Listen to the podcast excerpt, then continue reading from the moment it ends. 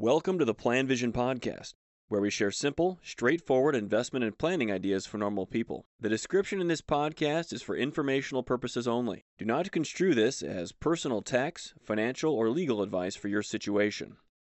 Hello, this is Mark Sorrell with the Plan Vision Podcast, and this is a timely discussion I'm going to have with a long-term personal friend of mine, Stu Brown. And Stu is a practitioner in the financial services industry in a specific sector of that. And I reached out to Stu last week to see if he'd visit with me on this, and I'm delighted that he was able to do it. So we're going to talk about the events that got a lot of publicity with GameStop and Robinhood and Interactive Brokers, and uh, just see where this conversation takes us. Thanks for joining us, Stu. Thanks, Mark. My pleasure. First of all, if you, if you could do me a favor, can you define what a hedge fund is? I'd be happy to do that. So I think in the, the simplest form, uh, the way to think about a hedge fund is it is an actively managed investment vehicle that seeks to outperform passive investment uh, index strategies by specializing in either certain industries, for example, energy or healthcare or technology, or by specializing in certain types of investments like high-yield bonds, municipal bonds, currencies, mm-hmm. derivatives, or it's a vehicle that tries to specialize by using unique, proprietary, sophisticated investment strategies like quantitative models, hedging strategies, et cetera. So, so the basic idea behind a hedge fund is that by specializing their investment strategy, by using proprietary models, and actively managing uh, the portfolio, a hedge fund can produce better risk-reward mm-hmm. than passively investing in indexes like the S and P five hundred sure. or a, a broad corporate bond. And so who would be um, the typical client, excuse me, Stu, who would be the typical yep. client of a hedge fund? Yeah, so it's important to note that uh, hedge funds generally are not available to uh, your your average individual investor. So in order to invest in a hedge fund, you have to be what's referred to as an accredited investor. And an accredited investor is uh, any individual whose annual income for each of the past two years has been in excess of two hundred thousand dollars, mm-hmm. or individuals who have liquid net worth greater than a million dollars. So in order to invest in a hedge fund, you have to be an accredited investor and meet uh, one of those two criteria. Okay. Okay. So would it be a correct statement to say that hedge funds are not regulated, or how would you characterize that? Yeah, very good question. So uh, hedge funds are not required to be regulated by the Securities and Exchange Commission, uh, and uh, many of them are not. Uh, there are, however, hedge funds who uh, are registered investment advisors and have sought to register with and are therefore regulated by the, the S E C. It's not a requirement. Some do, some don't. Okay. And so hedge funds, which is really a massive category of different investment styles and strategies, correct? Hedge funds right. are working with foundations, with large institutions, pension funds, right?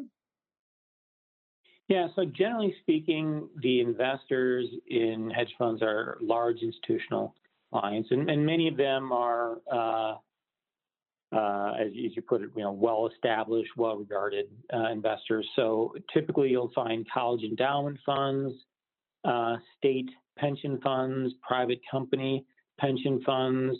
Uh, you may see uh, uh, Again, charitable foundations, uh, family foundations. Um, so, yeah, m- many of them are uh, kind of household names. Yeah. Okay. So on to the events of this past week, which got all this publicity and attention.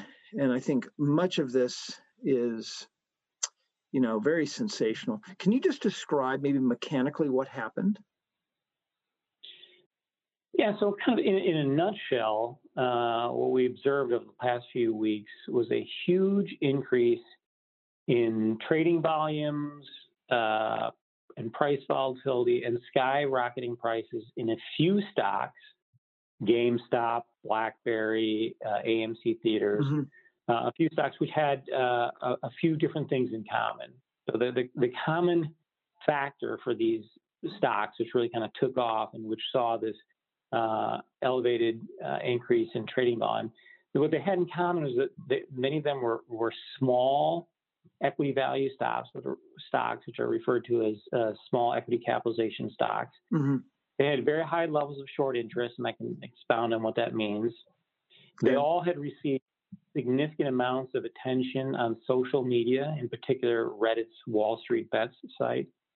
Uh, and all of them experienced this frenzy buying from individual or what are referred to as retail investors. So as just sure. as an example, um, you know, GameStop began two thousand nineteen at six dollars a share, and it ended two thousand nineteen at nineteen dollars a share. Mm-hmm. Uh, the average trading price during two thousand nineteen was seven dollars per share. Between January fourth of this year and January twenty-ninth, the stock rose from seventeen dollars a share to three hundred twenty-five dollars per share. Yeah. And the, the, the average number of shares that traded per day in two thousand nineteen was a little over six million. That increased to sixty-two million, tenfold shares traded per day uh, in the first four weeks of the year, with a okay. peak one-day volume of almost two hundred million shares. So yeah, it was it was phenomenal, and, and GameStop was the most noteworthy of these. But as I mentioned, there were uh, maybe uh, four or five other stocks that experienced similar trends. And um, again, they're very notable for the amount of stock that took place, the day-to-day price movements in those stocks, and the amount by which they increased in a very short period of time. Yeah. So, what was the kind of the way that this was? The way that I understood it was, oh, a bunch of these day traders decided to basically mess with the hedge funds by just doing, uh, just you know, consolidating their buying power and pushing up the, stri- the stock. Is that is that an appropriate interpretation? Yeah, I think so. I mean, there were uh, a combination of factors which uh, led to this phenomenon. Uh, so. I'll, I'll try to briefly explain uh, yeah. each of them. M- most importantly, these were small cap stocks that had small equity value with mm-hmm. a very high degree of what's referred to as short interest. But just to, to expand on that, um, if an investor, uh, with typically an institution, has a negative view on mm-hmm. the value of a stock, the institution can actually sell the stock without owning it. Uh, and the, the goal of the investor in doing this short selling is to try to sell a stock at a price higher than where they think they can repurchase it at some point in the near future. So the investor effectively borrows the stock from someone who owns it, pays a fee, which is the equivalent of interest for what is effectively a loan. Mm-hmm. And then once the the uh, the short seller has borrowed the stock, they can then sell it, and they hope that they can then repurchase the stock at a later date at a lower price, and then return that stock to the original owner. Okay, and that's uh, how, yeah, they made money. Yeah, that that's the goal. Yeah, they they sell yeah. it at a high price, and then they repurchase it alone at a low price. And so yeah. each of the stocks, like GameStop, had a high short interest, and and it obviously works, provided that the share price drops mm-hmm. and the short seller is able to repurchase it and return the stock from the owner uh, from whom they borrowed it. Uh, however, if the stock, instead of depreciating in price, fall instead of falling, actually rises, and if the original owner who effectively loaned the stock wants the stock back, then they can make a demand to the short seller, I want my stock back. You have to effectively pay down the loan. You have to return that stock to me. Mm-hmm. And if that demand is placed on the short seller, they have to go into the market and buy the stock regardless of uh, okay. the price at which it's trading. Which, which can be referred to as a, if there's a, a massive amount of this short sell covering, it can be referred to as a short squeeze. Mm-hmm. And so in the case of GameStop, one of the most important things was there was a significant short interest. There were a lot of investors, largely institution, who had a negative view of the value of the stock. They borrowed the stock, sold it short. And then when the stock started rising in value, many of them were forced to effectively repay the loan, which means to repurchase the stock, deliver to the owner in satisfaction of that loan. Mm-hmm. And it created a, a, effectively a, a short squeeze, uh, which led to significant buying. So the, the short interest was one important feature. Yeah. And the also, other, go ahead. I'm sorry, Stu. Well, the other factor was that GameStop was the stock that had been widely discussed and praised on social media. So this created a lot of interest amongst uh, non-professional individual investors. It was uh, highly extolled on, on social yeah. media. So that created some interest.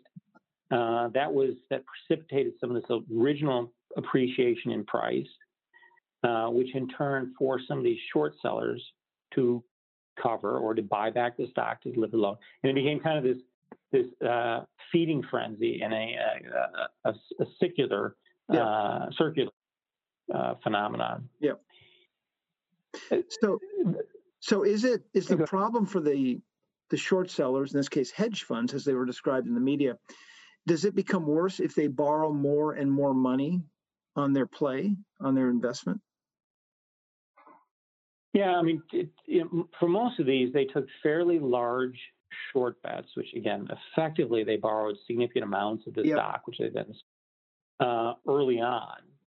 And what happens is, as the stock price starts to appreciate and they're they're losing money, what will happen is uh, brokers will require that they post collateral. So as their positions uh, become loss positions, they will be required to post additional collateral against what is effective loss. So they have to come up with additional cash yep. that they can. So in order to keep that short bet on, in order to, to, to not pay back the loan, they have to produce additional collateral. Well, for many of them, it became impossible for them to post sufficient collateral because they were losing so much money on their short. That then required that they try to go back into the market and repurchase the shares. And the combination of short sellers trying to repurchase the shares, an individual investor trying to purchase the shares uh, because Again, uh, social media had uh, yeah. been praising them. That that led to this significant increase in volume mm-hmm. and demand for this, and caused it to go from seventeen dollars to three hundred twenty-five dollars. Sure. Okay, so then you get to the maybe the step that got so much attention and was, you know, got all this notoriety, was that the brokers shut down trading. True? Correct. Well, yeah. to be clear, uh, to be clear, uh, Robinhood and uh, Interactive limited trading in a handful of stocks, okay. what became known as yes. quote the Reddit stocks. So it wasn't a complete halt on trading, but they yep. did limit the amount of trading in a handful of stocks. And so that was considered to be unfair. Oh, they they stopped trading for the little guys. Um, where they wouldn't have done this for the big guys, is, and that's a simplification. But that that's how it was portrayed. Yeah, in in my view, Mark, there was nothing uh, nefarious at work here. Yes. Um, the reasons for the halt in trading were uh, solely due to some of the more arcane kind of technical mechanics of trade settlement, and the reason that uh, Robinhood and Interactive had to reduce the amount of trading in these stocks was simply because of requirements imposed on them mm-hmm. uh, by the clearinghouses through which they, they sure. clear trades. So uh, I, I, it wasn't really a plot. It yeah. was necessitated by trading rules, which in many cases are designed to protect both the brokers yep. and their clients. Okay, okay. It seems like it's such a weird confluence of events um, that is a a function of the developments of how consumers can now trade for nothing, by and large, here with these low-cost brokers and social media coming together. Yeah, I think it was an unusual confluence of factors. So as you point out, uh, social media Uh, is attracting an unusual amount of attention to some uh, what are historically underfollowed illiquid small stocks. So you've got yeah. uh, social media drawing attention and promoting them. That's one factor. You've got an increase in the ability and the ease of individuals to invest and to trade actively. Uh, Robinhood, obviously. Uh, so you've got apps uh, and platforms that allow easy trading and commission-free trading. So that, too, encourages yeah. uh, more active trading. You also have people working from home and looking for something to do as a result of the pandemic. So people have time at their disposal. Uh, and then, again, as we mentioned, the you know the other factor for these particular stocks is a high level of short interest, yeah. uh, which fueled the the buying frenzy. So uh, those four or five factors led to this phenomenon. Yeah. Well, of course, commentators and others will like to draw conclusions about the ramifications of this. And as I was observing it, I was thinking, I don't know if there's really going to be any big ramifications. I mean, for most investors that, whether they're long-term buy and hold investors or even other kinds of investors, this will have no impact. Is that is that a safe statement, Stu? Yeah, I, Mark, that, that's my view. For an investor who owns a diversified portfolio and adopts a long-term buy and hold philosophy, I don't see any adverse long-term implications as a result of this. Yeah. In fact, I think it uh, what we've seen here uh, makes a stronger case for the idea of being diversified and using a long-term buy and hold yeah. philosophy.